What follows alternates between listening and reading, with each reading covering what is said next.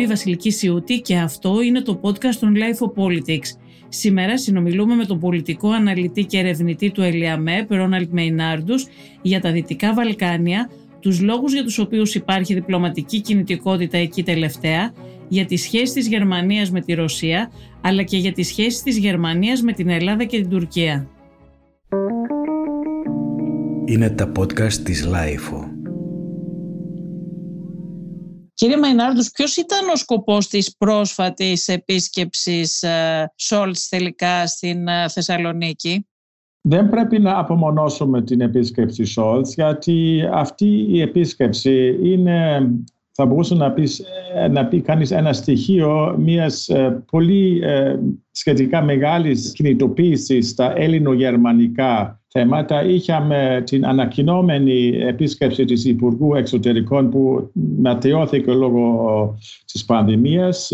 Είχε αρρωστήσει, είχε πιάσει το κορονοϊό η κυρία Μπέρμπο και δεν έφτασε στην Αθήνα. Ε, μετά είχαμε ε, όντως ε, τον καγκελάριο της Γερμανίας την Παρασκευή το βράδυ στην, στην πρωτεύουσα όπου ε, γευμάτισε με τον, με τον ε, ε, Κυριάκο Μητσοτάκη και έχουμε τον Υπουργό Οικονομικών, τον Χριστελίνα. Δηλαδή είναι μια κινητικότητα η οποία δεν έχει ξαναγίνει στην, στην ιστορία. Αυτό θέλω να τονίσω ότι η, η Ελλάδα προφανώς στους σχεδιασμούς τις γεωστρατηγικές ε, σκέψεις ε, στην Γερμανία ε, παίζει ένα ρόλο γιατί βρίσκεται στην καρδιά ε, μιας γεωγραφικής ζώνης ε, η οποία προάγει και ε, δημιουργεί και ορισμένα ζητήματα πονοκεφάλους και γι' αυτό υπάρχει το ενδιαφέρον αυτό της ηγεσίας. Τώρα συγκεκριμένα που, που, που θέσατε το ζήτημα, το, την ερώτηση γιατί και ποιο ήταν το μήνυμα του, του κύριου Σόλτς έρχοντας εδώ στην Ελλάδα για λίγες ώρες και συμμιλώντας με τον κύριο Μητσοτάκη πρέπει να πούμε ότι είναι και ένα, ένα, ένα μήνυμα ευχαρίστησης γιατί ε, πριν από λίγες ημέρες ε, οι δύο ηγέτες είχαν βρεθεί ε, κοντά στα πλαίσια μιας ευρωπαϊκής συνάντησης και είχαν συμφωνήσει αυτή την αλλαγή αρμάτων θεθωρακισμένων Δηλαδή στην έννοια που η Γερμανία θα, θα δώσει στην Ελλάδα τεθωρακισμένα σύγχρονα και ε, εν αναλλαγή η, η, Ελλάδα θα δώσει τα παλιά τεθωρακισμένα σοβετικής κατασκευής στην Ουκρανία. Μας το εξηγείτε λίγο αυτό κύριε Μεϊνάρντους γιατί εδώ πέρα λίγο έχουμε μπλεχτεί. Ναι, ε, Έχετε μπλεχτεί, αυτό το κατάλαβα και διαβάζοντας τον τύπο. Ναι, ναι γι' αυτό. Επειδή άλλα γράφει ο ένας, άλλα γράφει ο άλλος, θα ναι. θέλαμε και ακόμα και από την κυβέρνηση δεν λένε όλοι τα, τα ίδια. Και οι πολιτικοί δεν λένε όλοι τα ίδια. Ναι.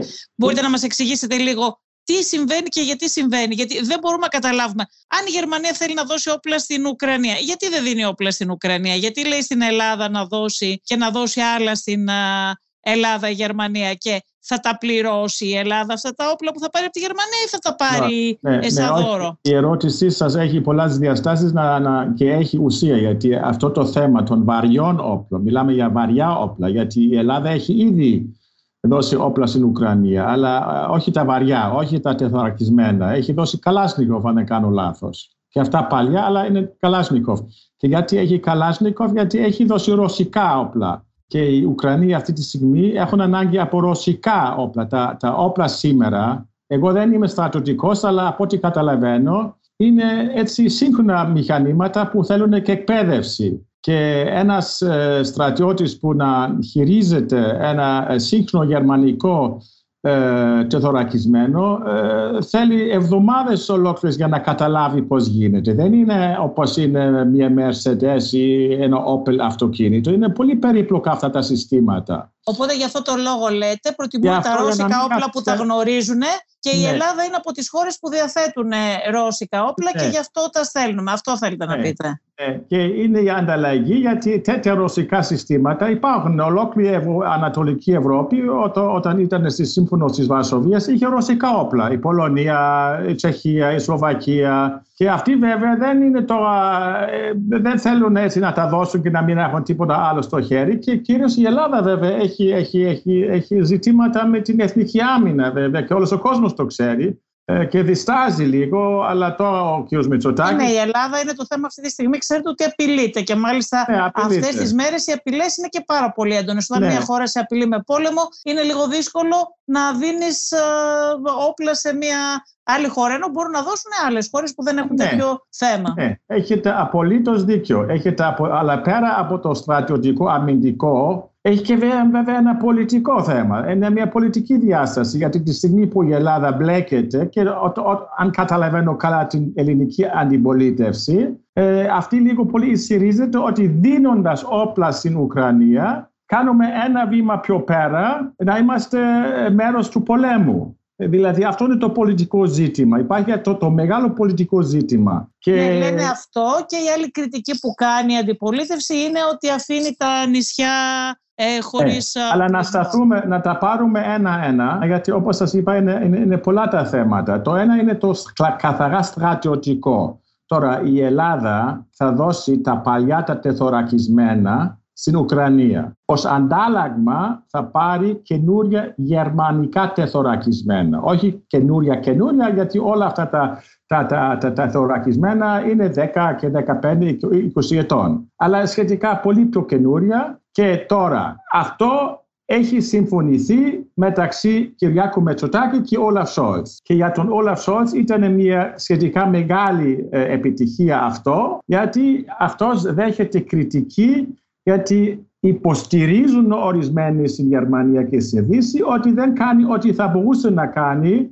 ε, σχετικά με τα βάρια όπλα για την Ουκρανία. Και γι' αυτό λέει ότι, καλά, κοιτάξτε εδώ, έχω συμφωνήσει με τους Έλληνες και οι Ουκρανοί θα πάρουν πρόσθετα όπλα σοβιετικής κατασκευής και αυτοί ξέρουν να τα χειρίζονται. Και οι να Έλληνες θα πληρώσουν για αυτά που θα πάρουν από τη Γερμανία; Όχι. Όχι. κοιτάξτε, εκεί επίσης, ε, κυρία Σιούτη, ε, θα έλεγα ότι υπάρχει ε, μια έλλειψη, έλλειψη ε, διαφάνειας. Θα μπορούσε να πει κανείς εντάξει, είναι στρατιωτικά τα Στην Ελλάδα υπάρχει, αλλά υπάρχει και στη Γερμανία, εννοείται. Ε, υπάρχει μια συζήτηση όσον αφορά την ποιότητα των πληροφοριών. Ναι. και στην Γερμανία, όπου νομίζω η διαφάνεια γενικά είναι, είναι πιο προχωρημένη και ο τύπος δουλεύει διαφορετικά, αλλά και εκεί έχουμε ζητήματα διαφάνειας. Ε, αλλά στο τέλος ε, τώρα αυτό το, αυτό, αυτή η συνεργασία προχωρά και θα δούμε πότε τα πρώτα ε, ρωσικά τεθωρακισμένα από την Ελλάδα θα φτάσουν στα μέτωπα της Ουκρανίας και θα δούμε και θα έπρεπε για λόγους που έχουμε συζητήσει πριν από λίγα λεπτά τα γερμανικά να φτάσουν στην Ελλάδα και, για προσέξτε, σε ποιο σημείο θα φτάσουν. Θα φτάσουν στον Εύρο ή θα φτάσουν σε νησιά του Ανατολικού Αιγαίου. Και εκεί υπάρχει ζήτημα. Καταλαβαίνετε, γιατί υπάρχει το όλο θέμα της, της αποστρατικοποίησης που είναι διεθνές θέμα, λένε ορισμένοι. Και εκεί θα δούμε ε, πώς θα προχωρήσει το ζήτημα. Η Γερμανία πώς αποφασίζει για τα θέματα αυτά, γιατί εδώ στην Ελλάδα θα έχετε δει ότι γίνεται κριτική στην κυβέρνηση ότι ο Κυριάκος Μητσοτάκης αποφάσισε μόνος του για το τι θα κάνει με τα όπλα χωρίς να ρωτήσει ούτε την αντιπολίτευση ούτε να το φέρει στη Βουλή ούτε να ρωτήσει τη στρατιωτική ηγεσία. Στη Γερμανία αποφασίζει μόνος του ο Σόλτς, αποφασίζει ε, η κυβέρνηση, ο στρατός, ε, η Βουλή. Όχι. Πώς αποφασίστηκε; Ναι, είναι σχετικά περίπλοκη η, η διαδικασία και το ότι η Γερμανία εξάγει ε, βαριά όπλα λίγο πολύ είναι κάτι το καινούριο. Είναι ένα, κάτι, και ένα καινούριο φαινόμενο που σχετίζεται και λίγο πολύ ε, με το πόλεμο της Ουκρανίας όπου έχουμε δει και μια αλλαγή εποχής όπως το λέμε, Zeitenwende. Αλλά για να γίνει ε, αυτή η εξαγορά, η πόλωση, η εξαγορά, η προμήθεια, ε, το σημαντικό είναι χρειάζεται η έγκριση του Συμβούλου Ασφάλειας και δεν είναι η κυβέρνηση μόνο, είναι ένα συμβούλιο που κάθονται ορισμένοι ειδικοί και ο στρατός και οι μυστικές υπηρεσίες και ορισμένοι παράγοντες και από εκεί πρέπει να περάσει. Δηλαδή δεν είναι ένας. Αλλά δεν αποφασίζει μόνος το Σόλτς. Όχι, αλλή μόνο, όχι, όχι. Αυτά σπάνια, σπάνια. Δηλαδή, το, να πούμε επίσης ότι η Γερμανία ε, κυβερνάται από έναν συνασπισμό. Ε, περιπλέκει τα πράγματα. Ε, στην, στην κυβέρνηση βρίσκονται τρία πολιτικά κόμματα, το Σοσιαλδημοκρατικό, το Φιλελεύθερο ε, και το Πράσινο και αυτά τα κόμματα ε, διαφέρουν, δεν έχουν την ίδια γνώμη σε όλα τα ζητήματα και αυτό περιπλέκεται και γίνεται πολύ πιο δύσκολη η απόφαση. Αλλά γίνεται στο τέλος, αλλά θέλει χρόνο και θέλει υπομονή. Η δημοκρατία έχει το κόστος της. Κύριε Μεϊνάρντου, σχετικά με τη Σύνοδο της ε, Θεσσαλονίκης, ο Γερμανός Καγκελάριος εκτός από την ε, Ελλάδα επισκέφθηκε και την ε, Βόρεια Μακεδονία έτσι και επισκέφθηκε, αν δεν κάνω λάθος, και το Βελιγράδι την ίδια περίοδο, έτσι δεν είναι. Άρα δεν, δεν ήταν η επίσκεψη αυτή, δεν ξεκίνησε τη Γερμανία για να έρθει μόνο όχι, στην Ελλάδα. Όχι, όχι, όχι καθόλου. Αυτή η επίσκεψη ε, πέντε χωρών σε 48 ώρες. να ξέρουμε περί τίνος πρόκειται. Πέντε χώρες σε 48 ώρες. Ε, ξεκίνησε στην Σερβία και στο Κωσυβοπαίδιο μετά κατέβηκε στη Θεσσαλονίκη για λίγες ώρες, διανυκτέρευσε εδώ από Παρασκευή ως Σάββατο και μετά συνεχίστηκε στη Βόρεια Μακεδονία και Βουλγαρία. Δηλαδή είχε τις πιο σημαντικές χώρες της Δυτικής ε, Βαλκανικής ε, για τον οπλούστατο λόγο ότι ο στόχος αυτής της επίσκεψης είναι να προωθήσει την ενταξιακή πορεία αυτών των χωρών ε, στην Ευρωπαϊκή Ένωση και ότι το πήγε εδώ στη Θεσσαλονίκη ήταν όπως είπα προηγουμένως τελευταία στιγμή λίγο πολύ. Ε, δεν ήταν και μεγάλο θέμα, μία που ήταν εκεί κοντά. Να ευχαριστήσει τον κύριο Μετσουτάκη και να τονίσει, αυτό το ξαναλέω, να τονίσει τον σημαντικό ρόλο που διαδραματίζει και το είπε ε, ο κύριος Μετσουτάκη ο ίδιος και καλά το είπε ότι όντως είναι. Δεν είναι προπαγάνδα κυβερνητική. Είναι η αλήθεια ότι όντως η Ελλάδα παίζει ένα επικοδομητικό ρόλο στα Βαλκάνια. Ε, μια κατάσταση η οποία, αν θυμόμαστε λίγο καλά, δεν ήταν πάντα έτσι. Δηλαδή, σήμερα η Ελλάδα έχει αλλάξει τη στρατηγική της και είναι ε, μια, μια, μια, μια Ελλάδα που παίζει επικοδομητικό ρόλο και το, το αναγνωρίζει και η, η γερμανια Είπατε ότι οι συναντήσεις αυτές που έκανε ο Καγκελάριος στη Σερβία, στην Βουλγαρία και στην Βόρεια Μακεδονία ε, έχει να κάνει με την ένταξη των υπολείπων χωρών της Βαλκανικής στην Ευρωπαϊκή Ένωση. Από ό,τι είχα ακούσει, από ό,τι είχα διαβάσει μια έκθεση, σε σχέση με το ποια χώρα πληρεί περισσότερο τα κριτήρια, ε, νομίζω ότι ήταν η Σερβία αυτή που πληρεί τα κριτήρια, τις προϋποθέσεις για να ε, είναι πιο μπροστά από τις υπόλοιπες χώρες σε σχέση με την πρόοδο που έχει γίνει. Ναι, είναι πιο μπροστά όσον αφορά την διαδικασία, γιατί αυτή η διαδικασία, η διαδικασία ακριβώς, ε, ναι. θέλει χρόνο και θέλει, έχει διάφορα βήματα. Ε, και όσον αφορά τα βήματα, τον βηματισμό, αν θέλετε να το πείτε έτσι, η Σερβία και το Μαυροβούνιο είναι οι, οι πιο προχωρημένες, γιατί εκεί ήδη η διαδικασία των, των διαπραγματεύσεων με στόχο την, την ένταξη έχει προχωρήσει. Δηλαδή ήδη έχουν φτάσει αυτό το καθεστώς, αυτό το στάτος.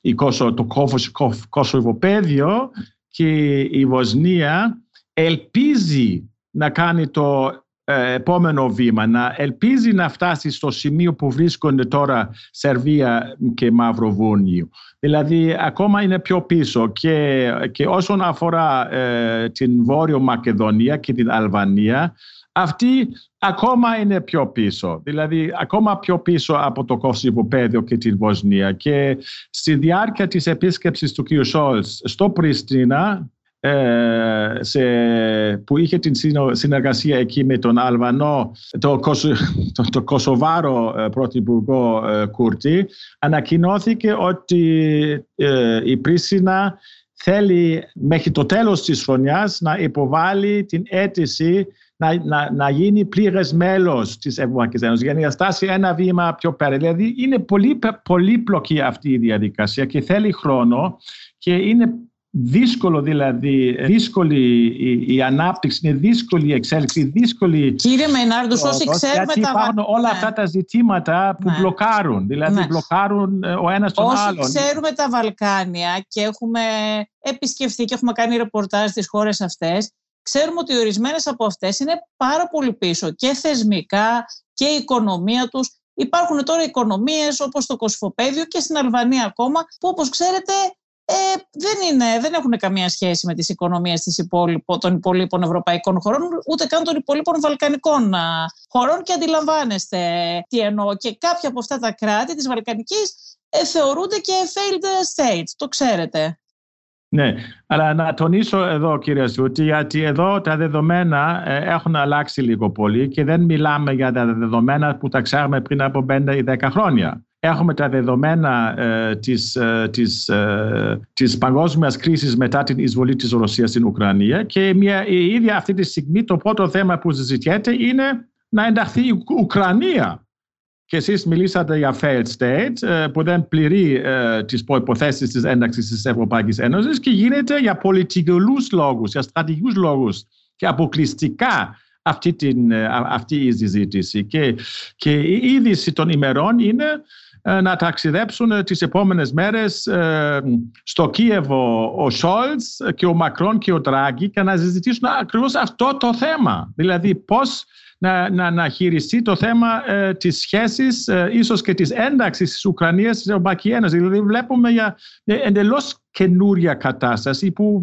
Άρα κύριε Μεϊνάρντο θα υπάρξουν εξαιρέσεις και πολιτικά κριτήρια και στις χώρες των Βαλκανίων; Δηλαδή μόνο στην Ουκρανία θα γίνει εξαίρεση ή θα υπάρξουν εξαιρέσεις και στα Βαλκάνια; Δηλαδή θα, θα υπάρξουν πολιτικά κριτήρια; Θα προτιμούσα ναι. αυτό το ερώτημα να το θέσει τον κύριο Σόλτς. Γιατί ναι. κανένας δεν το ξέρει και είναι ένα μεγάλο παζάρι. Είναι μέσα και οι Γάλλοι, είναι μέσα και οι ε, Αυστριακοί. Δηλαδή όλοι βέβαια έχουν. Οι Γάλλοι είχαν αντιρρήσεις, έχουν αλλάξει γνώμη. Ε, κοιτάξτε, από ό,τι καταλαβαίνω και δεν είμαι ειδικός. Πρέπει να το πω, δεν είμαι ειδικός. Αλλά δεν, δεν, από ό,τι καταλαβαίνω από την, από την Γαλλία, όπως την καταλαβαίνω, ότι δεν μιλάνε αυτοί πια για πλήρη ένταξη. Ε, και ο κύριος Μητσοτάκης που έκανε την θαραλέα θα έλεγε κανείς πρόταση όλα αυτά τα θέματα να, να λυθούν μέχρι το 2033 το έγραψε την Παρασκευή σε ένα άρθρο στο, στο πολιτικό. ναι. Ε, και πήρε φωτιά αυτό το άρθρο αλλά πολλοί δεν το διαβάσανε καλά γιατί δεν μίλησε για ένταξη. Μίλησε για κάποια, ε, κάποιον συσχετισμό για κάποια σχέση που θα μπορούσε να θεωρηθεί ε, δεν μίλησε για, για πλήρη ένταξη, αλλά για ενσωμάτωση και εκεί νομίζω βρίσκουμε ήδη τις πρώτες ενδείξεις ενός συμβιβασμού γιατί για πλήρη ένταξη δεν θέλει να ακούσει ε, ο κύριος Μακρόν. Και βλέπουμε εδώ έτσι μια πρώτη ένταξη πώς ένας τέτοιος συμβιβασμός θα μπορούσε να πάρει μορφή. Αλλά ο κύριος Μητσοτάκης ίσω δέχεται και κάποια κριτική, επειδή προεκλογικά είχε στις θέσεις του ότι θα βάλει βέτο στη Βόρεια Μακεδονία αν δεν α, τηρήσει ε, κάποια πράγματα από την Συμφωνία των Πρεσπών σε σχέση με τις υποχρεώσεις της απέναντι στην Ελλάδα, τις οποίες δεν έχει τηρήσει η Βόρεια Μακεδονία και ίσως αυτός είναι ένας από τους λόγους που δέχεται στο εσωτερικό τουλάχιστον κάποια κριτική, γιατί είναι λίγο αντίθετο με αυτά που είχε δηλώσει ε, προεκλογικά. Τέλος πάντων, πάντως, ο κύριος Μητσοτάκης δήλωσε πολύ χαρούμενος που θα παραδώσει και την προεδρία του στον ηγέτη του Μαυροβουνίου, τον κύριο Τζουγκάνοβιτς. Έναν ηγέτη, κύριε Μεϊνάρντους, που όπως ξέρετε κυβερνάει 30 χρόνια στο Μαυροβούνιο, όχι με τον πιο δημοκρατικό τρόπο πάντα. Ήταν πρώην συνεργάτης του Μιλόσεβιτς, κομμουνιστής, ε, μετά αγαπημένο παιδί της ε, Δύσης και επίσης και για το Μαυροβούνιο υπάρχουν πάρα πολλά ρεπορτάζ, θα τα έχετε δει. Δεν είστε ειδικός βέβαια, εντάξει, τώρα το λέμε, επειδή ήταν αυτή η σύσκεψη, η σύνοδος με την οποία ασχοληθήκαμε όλοι. Επίσης, πάρα πολλά διεθνή ρεπορτάζ χαρακτηρίζουν το Μαυροβούνιο fail state. Το ξέρετε. Ναι, το ξέρω. Αλλά κοιτάξτε, οι, οι σκέψεις η σκέψη, η στρατηγική σκέψη, και εδώ μιλάμε για ένα μεγάλο στρατηγικό σχέδιο, είναι ότι τα Δυτικά Βαλκάνια, η Δυτική Βαλκανική, ανήκει στην Ευρώπη. Είναι μια περιοχή αστάθειας είναι μια περιοχή που στην ιστορία έχει δημιουργήσει πολλά ζητήματα για ολόκληρη την Ευρώπη. Η πυρηδαποθήκη της Ευρώπης, όπως λέγεται, και το επανέλαβε και ο ναι, Έλληνας ναι, Πρωθυπουργός ναι, αυτό. Ναι, ναι, ναι. Και έχουμε έτσι, ζούμε σε, σε, σε, μια ιστορική εποχή όπου υπάρχει ένας Πούτιν και μια Κίνα έτσι στην δεύτερη γραμμή που θέλει να αποσταθεροποιήσει ε, αυτή είναι τουλάχιστον η αντίληψη ε, στην Δυτική Ευρώπη και στις Βρυξέλλες. Δηλαδή έχουμε αυτή την συγκυρία, είναι εκεί ένας Πούτιν που θέλει να αποσταθεροποιήσει και αποσταθεροποιώντας τα Βαλκάνια θέλει λίγο πολύ να κάνει τη ζωή δύσκολη για την Ευρώπη γενικά. Και η απάντηση, η απάντηση στην Ευρωπαϊκή Ένωση είναι να πρέπει να κάνουμε ό,τι μπορούμε για να σταθεροποιήσουμε τα Βαλκάνια. Και εδώ σε αυτό το σημείο πιστεύω ότι τα ευρωπαϊκά συμφέροντα και τα ελληνικά συμφέροντα ταυτίζονται. ταυτίζονται και γι' αυτό η Ελλάδα θεωρείται παράγοντας σταθερότητας. Γι' αυτό ο Σόλτς έρχεται στη Θεσσαλονίκη, γι' αυτό στηρίζει τον Μητσοτάκη για να προωθήσουν την σκέψη ε, της ενσωμάτωσης, λέω ενσωμάτωση και όχι ένταξη αυτών των χωρών στην ευρωπαϊκή ε, οικογένεια. Ναι, βέβαια ε, αυτό που σας είπα πριν να σας πάω σε ένα θέμα που ξέρετε πάρα πολύ καλά, την Τουρκία να αποσταθεροποιήσει τα Βαλκάνια και να επηρεάσει τα Βαλκάνια δεν προσπαθεί μόνο η Ρωσία, προσπαθεί και η Τουρκία. Και το ξέρουμε πάρα πολύ καλά ότι έχει πολύ ισχυρή πρόσβαση και επιρροή σε πάρα πολλά από αυτά τα κράτη των Βαλκανίων. Αυτό δεν είναι ένα θέμα, ειδικά για την Ελλάδα που απειλείται με πόλεμο ε, ευθέως αυτές τις μέρες, αυτή την περίοδο από την Τουρκία. Ναι, ε, αλλά να πω επίσης ότι η ευρωπαϊκοποίηση των Βαλκανίων δεν στρέφεται μόνο αποκλειστικά κατά της Μόσχας, κατά κάποιο τρόπο θα μπορούσε να πει κανείς ότι στρέφεται και κατά ε, της Άγκυρας. Γιατί η Άγκυρα δεν έχει ελπίδες ε, να, να, να μπει ε, στην ευρωπαϊκή οικογένεια. Ε, θέλει και το λέει, αλλά για να, για να είστε ειλικρινείς δεν υπάρχει αυτή η, η, προοπτική. Ναι, Άρα, αλλά φανταστείτε αν... η ευρωπαϊκοποίηση ναι. της βαλκανικής πολιτικής είναι και υπέρ των εθνικών συμφερόνων της Ελλάδας. Αυτή είναι η πεποίθησής μου και γι' αυτό νομίζω ότι ε, είναι και, αν θέλετε, ένα μέτρο για να αποδυναμωθεί η επιρροή, η υπαρκτή επιρροή της Τουρκίας. Σε μια περίπτωση τώρα πολύ υποθετική, γιατί δεν νομίζω ότι θα είναι και τόσο, θα είναι τόσο γρήγορα αυτά τα πράγματα, αλλά σε μια περίπτωση που όλες αυτές οι χώρες έμπαιναν στην Ευρωπαϊκή Ένωση και συζητούσαν ένα θέμα κυρώσεων προς την uh, Τουρκία. Πιστεύετε εσείς ότι το Κοσφοπέδιο, η Αλβανία ε, θα ψηφίζανε ποτέ εναντίον ε, της ε, Τουρκίας; Κοιτάξτε, στην υπαρκτή Ευρωπαϊκή Ένωση, δυστυχώς το λέμε, δεν υπάρχει συμφωνία στο θέμα των κυρώσεων εναντίον της Ρωσίας. Έχουμε εκεί μια της Ουγγαρία. Της Ρωσίας ή της Τουρκίας εννοείται; Όχι, μιλάμε τώρα... Α, και για τη Ρωσία, σωστά. Να, Σας περιγράψω, ναι, ναι. Την, την, να σας περιγράψουμε ε, το καθεστώς που υπάρχει σήμερα. Δηλαδή δεν πρέπει να, να πάμε υποθετικά στο μέλλον. Βλέπουμε εδώ και τώρα ότι η Ευρωπαϊκή Ένωση έχει τις αδυναμίες. Δεν συμφωνούν όλοι γιατί υπάρχουν και τα εθνικά συμφέροντα. Και μια Ουγγαρία έχει τα δικά της και δεν συμβαδίζει με, με τη μία, μία πλειοψηφία. Τώρα, αυτό είναι στο, στο θέμα της Ρωσίας. Το τι μπορεί να γίνει στο μέλλον με την, με την Τουρκία, ε, πρέπει να κοιτάξουμε ε, την κάθε περίπτωση. Αλλά ο Σόλτς ε, πήγε στο Βελιγράδι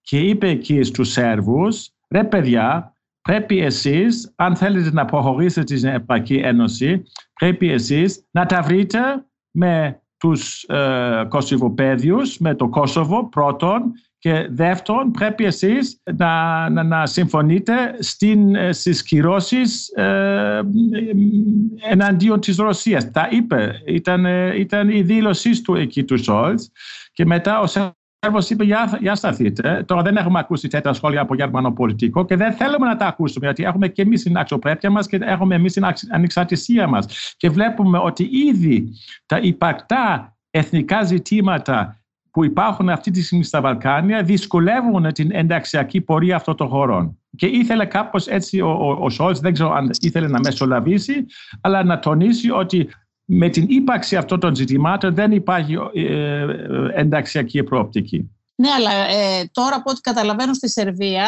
για να μπει στην Ευρωπαϊκή Ένωση, τη βάζουν ένα ζήτημα να υποχωρήσει κατά κάποιο τρόπο με το κοσφοπέδιο. Ναι. Ε, θυμάμαι πάρα πολύ καλά ότι ο Πούτιν το 2014 είχε ταυτίσει το θέμα της Ανατολικής Ουκρανίας με το κοσφοπέδιο. Και υπάρχουν πράγματι ε, αρκετές ομοιότητες σε σχέση με αυτό. Δεν δίνει επιχειρήματα κάτι τέτοιο στον Πούτιν. Αυτό θέλω να πω. Και το να, να μπαίνει ένας τέτοιος όρος στην Σερβία πολιτικός. Ναι, αλλά να πούμε επίσης ότι η Σερβία δεν είναι η μοναδική χώρα, η μοναδική κυβέρνηση που δεν αναγνωρίζει το κοσφοπέδιο. Είναι συνολικά πέντε άλλες χώρες. Είναι η Ελλάδα, είναι η Κύπρος, είναι η Σλοβακία αν δεν κάνω λάθος, είναι η Ισπανία. Η Ισπανία.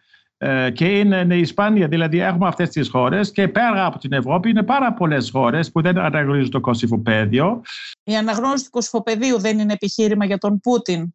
Κοιτάξτε, ε, στα επιχειρήματα που ακούμε του Πούτιν, ακούμε διάφορα. Ε, έχουμε εδώ το θέμα ε, της ακαιρεότητας των συνόρων και όπως ξέρουμε και όπως έχουμε καταλάβει την ιστορία των Βαλκανίων, αυτή η αρχή δεν σεβάστηκε. Ναι, έχετε δίκιο σε αυτό και ορισμένοι συμφωνούν με αυτό τον, αν θέλετε, τραυματισμό της αρχής και άλλοι δεν το χωνεύουν. Η Κύπρη, παραδείγματος χάρη, είναι μια μικρή χώρα, αλλά έχει και αυτή την εμπειρία της ε, με το ψευδοκράτος, με την εισβολή και αυτοί λένε δεν υπάρχει θέμα εμείς ως Κύπροι, ως Κυπριακή Δημοκρατία να αναγνωρίσουμε το κωστικοπαίδιο τη στιγμή που τα Ηνωμένα Έθνη δεν την αναγνωρίζουν ε, την κυβέρνηση αυτή. Δηλαδή έχουμε μπλοκαρίσματα και αυτό θα πει ότι έχουμε πολύ δρόμο μπροστά μας για να λυθούν αυτά τα ζητήματα. Είναι πολύ περίπλοκα και βέβαια ο κ. Πούτιν τα εκμεταλλεύεται. Βέβαια η προτεραιότητα αυτή τη στιγμή ε, της ε, διεθνούς πολιτικής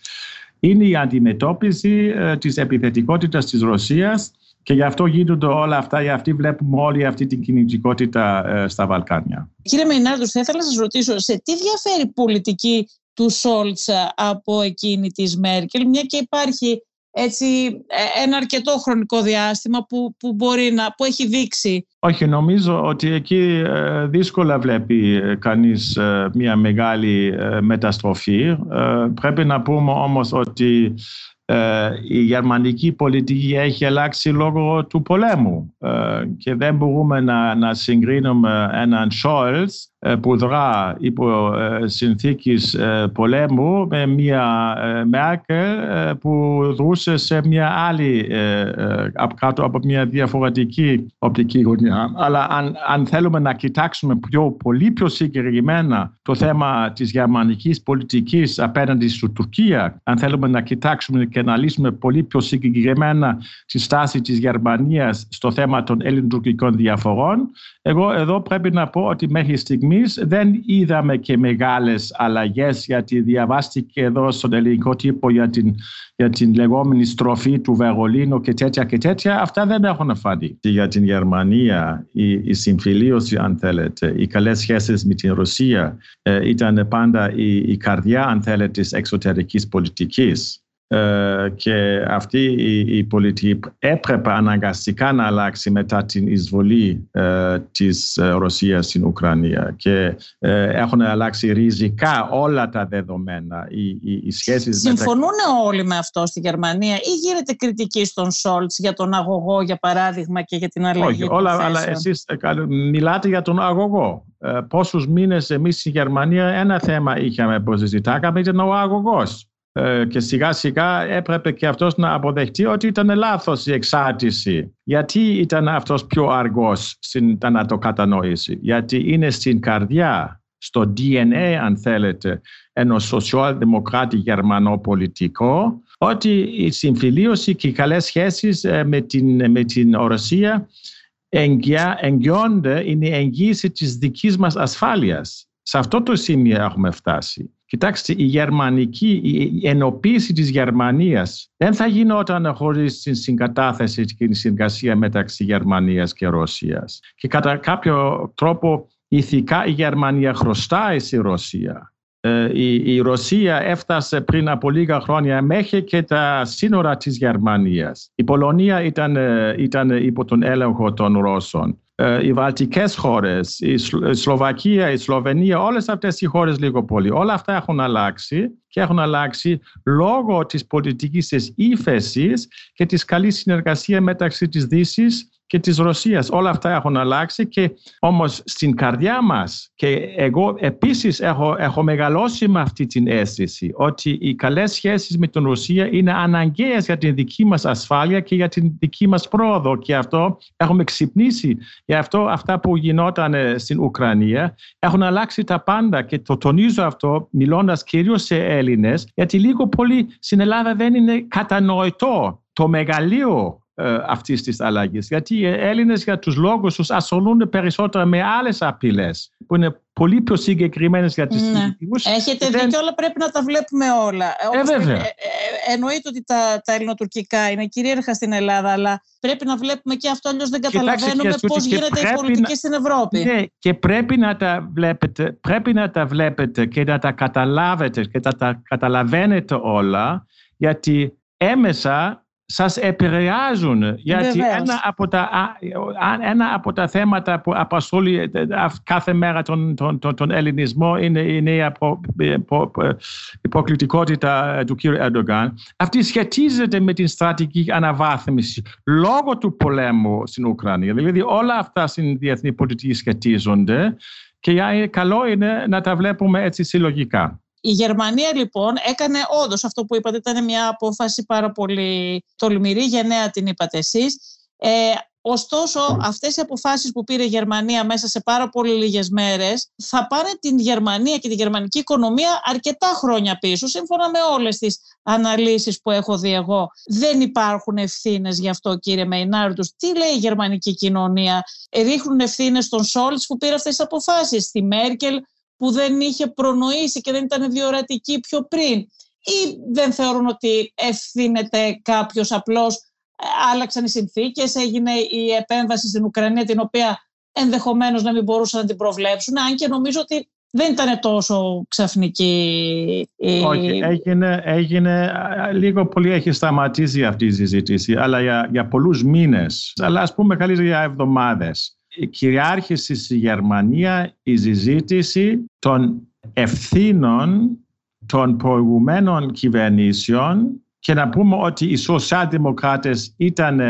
μέρος του συνασπισμού που κυβερνούσε τα τελευταία χρόνια, τις τελευταίες δεκαετίες και φτάσαμε στο σημείο ότι ο πρόεδρος της Δημοκρατίας που ήταν και πάλι υπουργός των εξωτερικών είπε δημοσίως ότι έκανε λάθος και πάρα πολλοί πολιτικοί είπαν ότι είχαν κάνει λάθος στην εκτίμηση των προθέσεων της Ρωσίας. Οπότε τους έχει ξεκελάσει και το έχουν παραδεχτεί δημοσίως. Αυτό είναι το ένα. Το άλλο είναι ότι ακόμα στην καρδιά και στο DNA τους είναι ότι για την Γερμανία οι σχέσεις με την Ρωσία είναι αναγκαίες και είναι πολλοί άνθρωποι που, που υποστηρίζονται, ότι λένε που υποστηρίζουν ότι η Γερμανία πρέπει να να, έχει, να βρει κάποιον, ε, κάποια λύση, κάποιον συμβιβασμό με τον μεγάλο γείτονα μας στο, στην Ανατολή. Και ορισμένοι λένε ότι η διστακτική σε εισαγωγικά, διστακτική σε εισαγωγικά πολιτική του, του Σόλς ε, λίγο πολύ σχετίζεται και με αυτή τη στρατηγική σκέψη που έχει ο σοσιαλδημοκράτης. Ε, δεν συμμερίζουμε αυτό, γιατί όντως η Γερμανία κυβερνάται από έναν συνασπισμό και είναι οι πράσινοι μέσα, είναι οι φιλελεύθεροι μέσα. Αυτοί σπρώχνουν την κυβέρνηση να γίνουν έτσι οι προμήθειες βαριών όπλων και όντως γίνονται και η Γερμανία παίζει έναν, έναν ενεργό ρόλο στο Ουκρανικό, έναν συνονιστικό ρόλο μαζί με τους Γάλλους και με τους άλλους Ευρωπαίους και άρα δεν, δεν, δεν σύμφωνο με αυτή την πολύ κριτική αντίληψη της γερμανικής πολιτικής στο Ουκρανικό. Ο διάδοχος της κυρίας ε, Μέρκελ στο Τσέντεου, στο Χριστιανοδημοκρατικό Κόμμα, ο κύριος Μέρτς, ε, τι στάση κρατάει, κάνει κριτική στον Σόλτς, είναι υπέρ της ε, στάσης αυτής που έχει τώρα η γερμανική κυβέρνηση απέναντι στην ε, Ρωσία ή είναι υπέρ της πιο φιλικής ε, σχέσης με την Ρωσία όπως ήταν πριν; Ναι, κοιτάξτε, πρώτα η κυρία Μέρκελ ήταν, από, ήταν για 16 χρόνια ήταν στην κυβέρνηση και για πρώτη φορά το κόμμα του CDU βρίσκεται στην αντιπολίτευση. Και για αυτό τον απλούστατο λόγο βέβαια ε, η συμπεριφορά του Μέρτς και η πολιτική του Μέρτς ε, διαφέρει πάρα πολύ από την πολιτική της Μέρκελ. Και βεβαίως ο Μέρτ είναι πολύ κριτικός. Αυτός πολύ πιέζει την κυβέρνηση και, και, και, υπάρχουν ορισμένοι που λένε ότι αυτός την πιέζει και ο, ο, ο Σόλτς ενεργεί γιατί έχει πίσω στην πλάτη του έχει τον Μέρτ που πιέζει. Αλλά ουσιαστικά είναι διαφορετική ρόλη. Δεν γίνεται να συγκρίνουμε και τον Μέρτ και με τον Μέρκελ. Βέβαια είναι διαφορετικοί τύποι. Ήταν πάντα αντίπαλος της Μέρκελ ε, ο, ο, ο Μέρτ.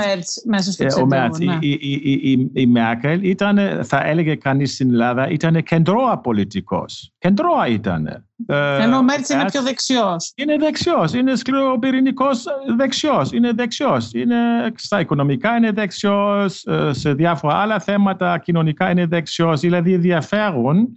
Στα τώρα, διεθνή βέβαια... ο Μέρτς είναι πιο κοντά στις, ε, στην Αμερική ναι. και είναι υπέρ της συνεργασίας με την Αμερική και δεν, ναι. δεν συμφωνούσε τόσο πολύ με την προσέγγιση με τη Ρωσία από ό,τι καταλαβαίνω. Τώρα, ε, εκεί πρέπει να πούμε στις λεπτομέρειες, γιατί και το CDU πάντα ήταν υπέρ. Ήταν ο Helmut Kohl που ε, έκανε τον ιστορικό συμβιβασμό την Gorbachev και που έγινε η Γερμανία που έκανε τις, τις, τις ιστορικές παραχωρήσεις για να γίνει η ενοποίηση. Είναι πολύ πιο περίπλοκα και, και οι συντηρητικοί και οι σοσιαλδημοκράτες. Ε, κυρία Σούτη, σας είπα και το επαναλαμβάνω, είναι στο DNA του γερμανικού πολιτικού συστήματος οι καλές σχέσεις με την Ρωσία.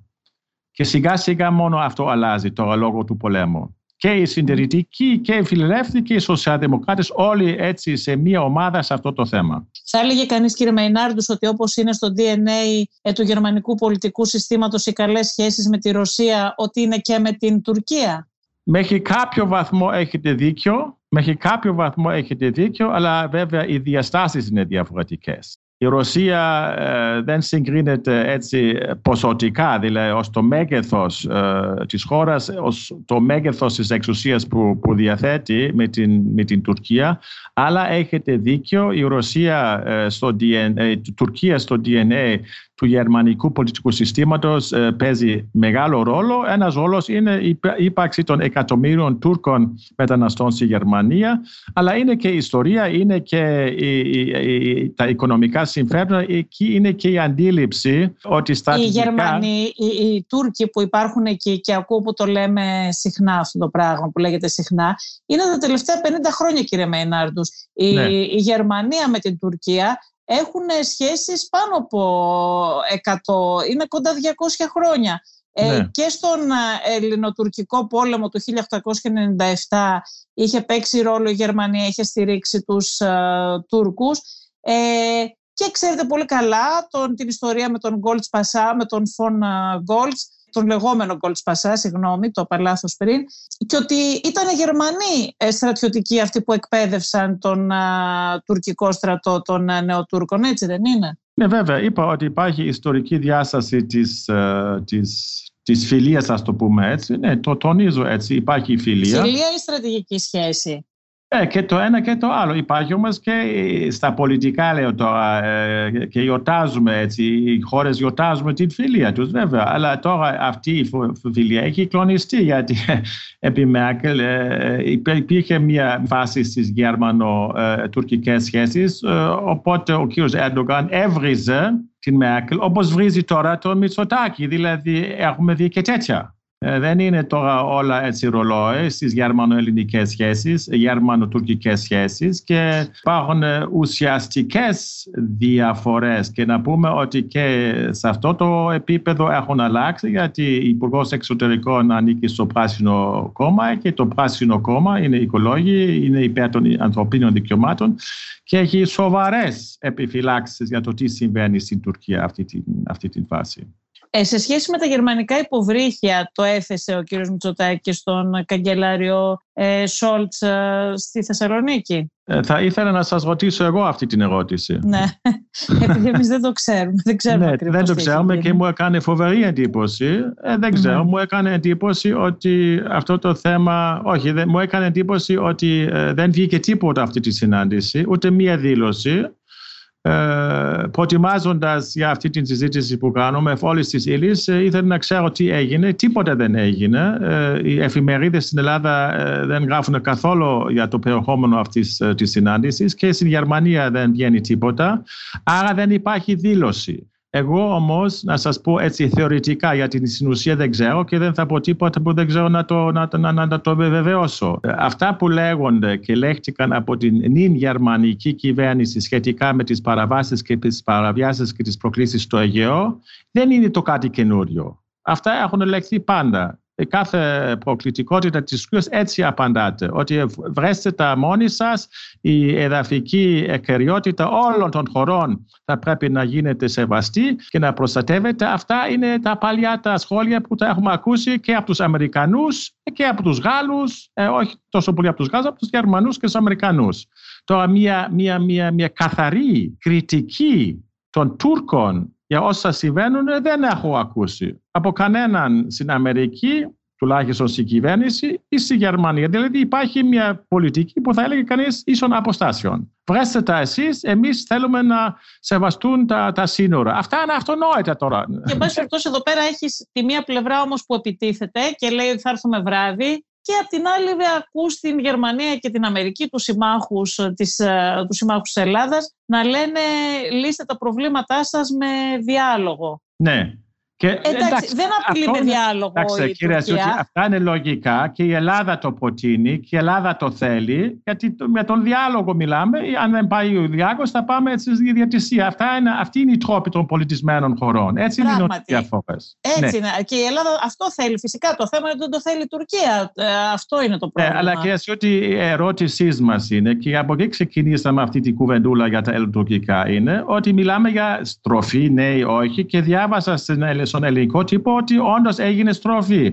Εγώ σας λέω ότι η στροφή δεν τη βλέπω, γιατί οι δηλώσεις που σας αναφέρα είναι έτσι οι γενικολογίες που την ξέρουμε από πολλά χρόνια. Η στροφή θα ήταν, και τώρα φτάνω στο θέμα των υποβρυχίων, και εκεί πρέπει να το προσέξουμε πολύ καλά, και δυστυχώς δεν είχαμε ευκαιρία να το προσέξουμε γιατί ο Υπουργός Εξωτερικών δεν έφτασε λόγω της της πανδημίας. Το πώς το χειρίζεται, αν όντως η Γερμανία πει τώρα ναι, δεν θα γίνει η προημήθεια των υποβρυχίων. Εκεί έχουμε όντως μία στροφή. Αλλά Πάρα πολύ σωστή παρατήρησή σας. Πράγματι έτσι είναι. Αυτό θα σημαίνει η ναι, στροφή της Γερμανίας. Ναι. Και θα σας πω τώρα, ε, εσείς θέσατε το, το ερώτημα αν το έθεσε ο Μητσοτάκης στον Σόλτς. Εγώ πιστεύω ναι. Γιατί το πιστεύω, δεν το ξέρω, αλλά το πιστεύω ότι όταν ο Μητσοτάκης ήταν ε, στην Αμερική, τι έκανε, έθεσε το θέμα των, των, των αεροπλάνων των μαχητικών. Το έθεσε, το έθεσε, το ξαναέθεσε. Τώρα, γιατί είναι πρόβλημα αμυντικό ε, για την Ελλάδα ε, τα αεροπλάνα για την Τουρκία; Ε, το ίδιο είναι πάγια θέση της ελληνικής διπλωματίας αυτή η προμήθεια των υποβρυχίων στην Τουρκία να μην γίνει. Να μην το θέσει. Βεβαίως θα το θέσει. Να μην το δηλώσει, ε, αυτό είναι άλλο. Γιατί βλέπουμε ότι το είδαμε και τη συζήτηση που κάναμε, πολλά πράγματα γίνονται πίσω από τις τεσπότες που δεν τα παίρνουμε χαμπάρι. είναι τόσο απλό. Έτσι συμβαίνει πάντα στην πολιτική και στη διπλωματία, κύριε Μέιναρντους, τα ξέρετε αυτά. Και νομίζω ότι ήταν πολύ εύστοχο το σχόλιο σας αυτό που είπατε πριν, ότι η όποια αλλαγή, η όποια στροφή θα, θα φανεί στο αν θα πούν και αν θα κάνουν κάτι διαφορετικό από ό,τι έκαναν μέχρι τώρα. Μέχρι στιγμής όντως ούτε, ούτε η Αμερική ούτε η Γερμανία έχει πει κάτι διαφορετικό από το βρείτε τα μεταξύ σας και λύσετε τις διαφορές. Μόνο που εδώ δεν πρόκειται για διαφορές. Ξέρετε ότι αυτά που βάζει η Τουρκία δεν είναι διαφορές. Το θα έρθω να σου πάρω ένα νησί δεν είναι διαφορά.